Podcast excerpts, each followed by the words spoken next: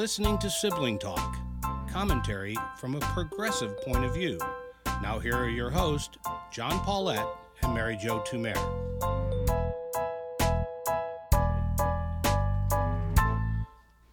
Hello, I'm John Paulette. And I'm Mary. You know, Mary, during the uh, Vietnam War, I was absolutely opposed to the war, as were so many of us. I was in school in Washington, D.C., so I marched frequently, and I really believed the war was, was wrong. You know, something I did not agree with at the time, and it always rubbed me wrong. There would always be uh, protesters in the march with signs uh, chanting ho ho ho chi minh and kind of glorifying uh, ho chi minh as this great savior that wasn't true uh, you know certainly there'd been a history as a freedom fighter but we would come to find out when uh, uh, the north took over the south that it was a very repressive regime which finally failed and then got reorganized, and now it's a great big tourist trap. Uh, and I, I mention this because I watch uh, Donald Trump, I watched former Secretary of State Mike Pompeo. They, from what I can tell, not only are arguing whether or not uh, we ought to help defend Ukraine, they're glorifying Vladimir Putin. This is a great guy who, uh, wh- what did Pompeo say? He was like elegantly skillful. My God, what is with these guys? Yeah, I mean it's it's like um first of all, like, it's very hard to understand why they've taken that position. I mean, if it's just I'm going to be against everything Biden is for, it's that. I mean, they were already in that pro um, authoritarian mindset in power. So I don't think this is just anti Democrat or anti Biden. Um, I think they do believe that Putin is smart and a savvy competitor, see him more as a competitor. And it, to me, John, it goes back to this continued um, need for moral equivalency, that it is not a take a moral position to say what Putin is doing is invading a sovereign country. Ukraine is a sovereign country and it has rights, it, the right to its border. In the same way that, that Trump or Pompeo would say we have the right to protect our borders. In fact, what Trump said we should be using the strategy that that Putin is using to north of Mexico an independent state, and we're going to send in peacekeepers because Mexico can't do it. We so we should be doing that on our border. And so it's the not respecting of other countries' borders. That's part of what's going on. But I think it's just this admiration for um, authoritarians and authoritarianism, whether it's Xi in China or Putin or the guy in North Korea. And that is very frightening. I, I mean, to be honest, first of all, I don't know if you saw Pompeo, but he's lost a lot of weight. And I thought his position that he was elegantly describing was his first um, toe in the water to run for president. And the platform is going to be, um, you know, yeah, maybe you don't like Putin, but he's a worthy adversary, and all he's doing is protecting his country in the same way we need to protect our country, including our southern border. Wow. I, you know, Mary, that that's even scarier than the uh, I just am going to oppose anything that Joe Biden does. Isn't it? Because yeah. it really speaks to a deep admiration of autocracy.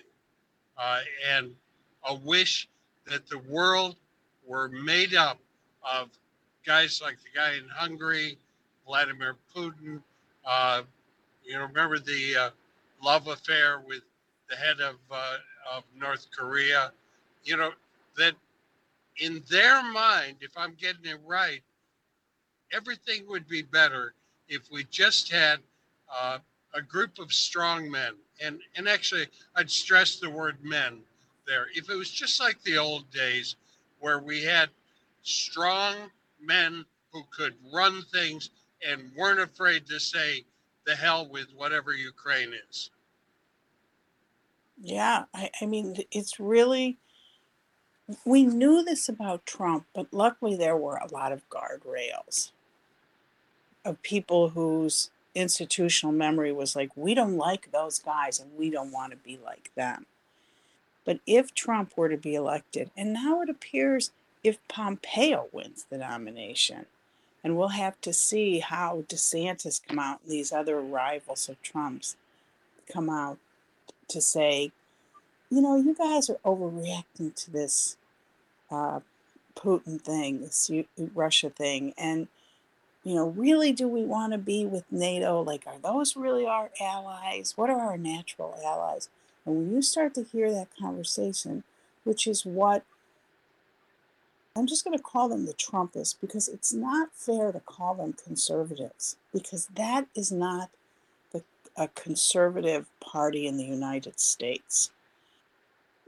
It's no. just not their viewpoint. So, no, I mean, I don't I'm know what else to call them. Yeah, I'm sorry to interrupt you, but I mean, think back. You know, I harken back to uh, the Vietnam War, but think through Reagan, everybody. The traditional view of the Republican Party was to be very strong on national defense, to be a Cold War warrior, to oppose at that time uh, the Soviet Soviet Union, to stand up for democracy uh, around around the world. I, those were central tenets. But why would we think they would keep any of those tenets? Free trade also used to be uh, a key tenet of the Republican Party, and Donald Trump, you know, threw that away. Family values used to be a central tenet of the Republican Party, and Donald Trump threw that that away. And so, you know, you mentioned Pompeo and Mike DeSantis. DeSantis, governor of Florida, is now appointing as his surgeon general a guy that refuses not only to endorse vaccination, he won't even say if he's ever been vaccinated himself. He's totally opposed to all the science of it. Pompeo, uh, DeSantis, uh, guys like uh, uh the hillbilly elegy guy in uh, J.D. Vance in Ohio. It's all a question of can we go farther, not farther to the right, but farther to the crazy than Donald Trump. That's the way that we can we can get power. Yeah, I mean, even if you call it, it's not crazy, it's deliberate move toward authoritarianism. That's where they're moving.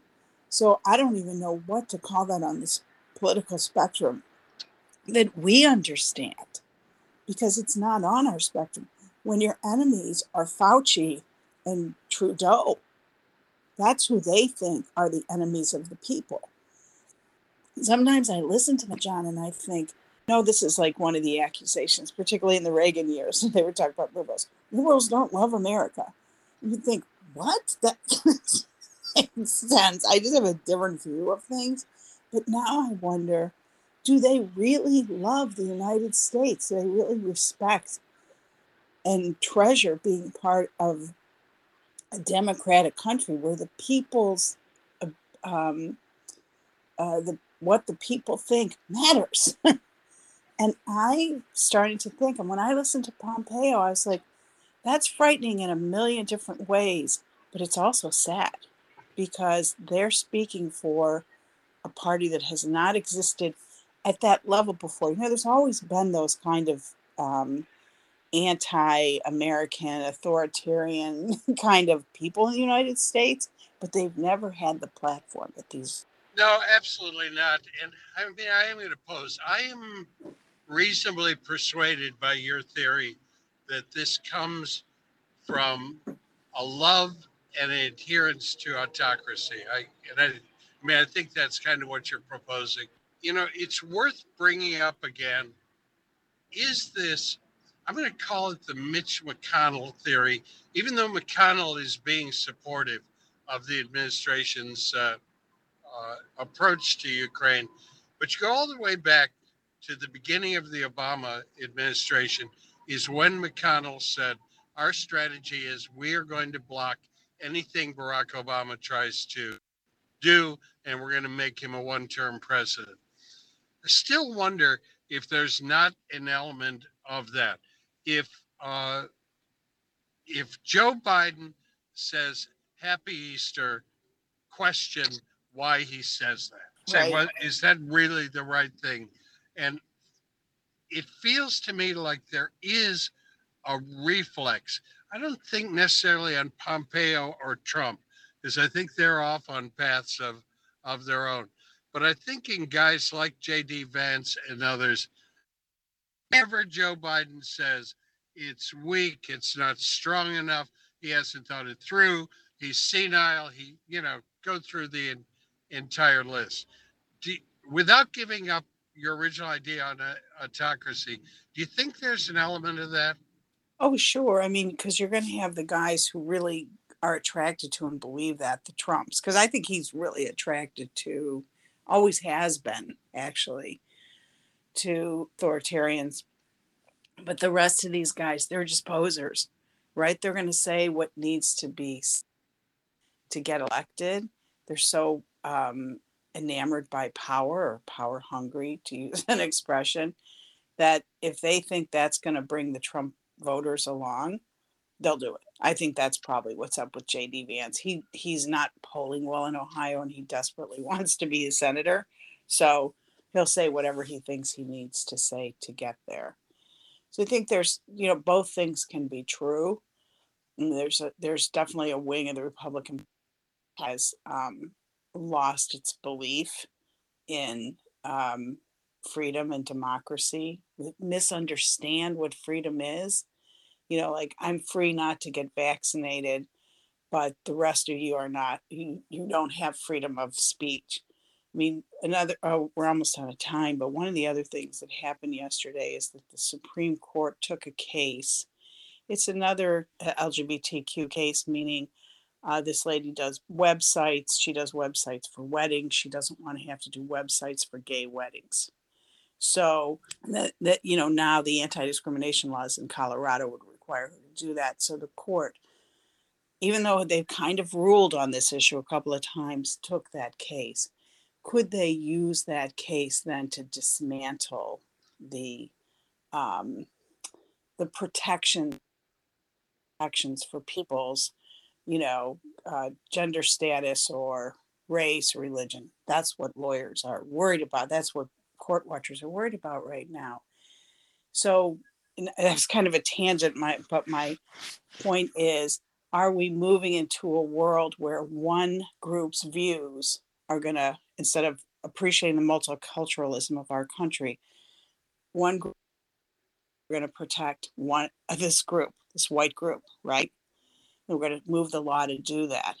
Or we can we continue to live in a world where we respect all kinds of opinions and we and we have a government big enough not to impose one set of views on it? So when There's i I'd like to go back to that because I, I've got some questions related to that. We, we probably better wind up. I wish I were better on like manipulating video and images because I would put a video out with Donald Trump, Mike Pompeo. Let's put Josh Hawley and Ted Cruz in there and have the forum up there singing. And it's one, two, three. What are we fighting for? that's right we need to do this like historical mash Yeah. of what they say they you know what brought them into being republicans in the first place and uh, a, a real con- about rule, rule and law and order and fighting the good fight and where they are now that's a great Don't idea ask me, I don't give a damn. Next stop is Kiev. All right. Talk to Bye. you. Bye. Sibling Talk is a JMP production. Theme song by David Paulette.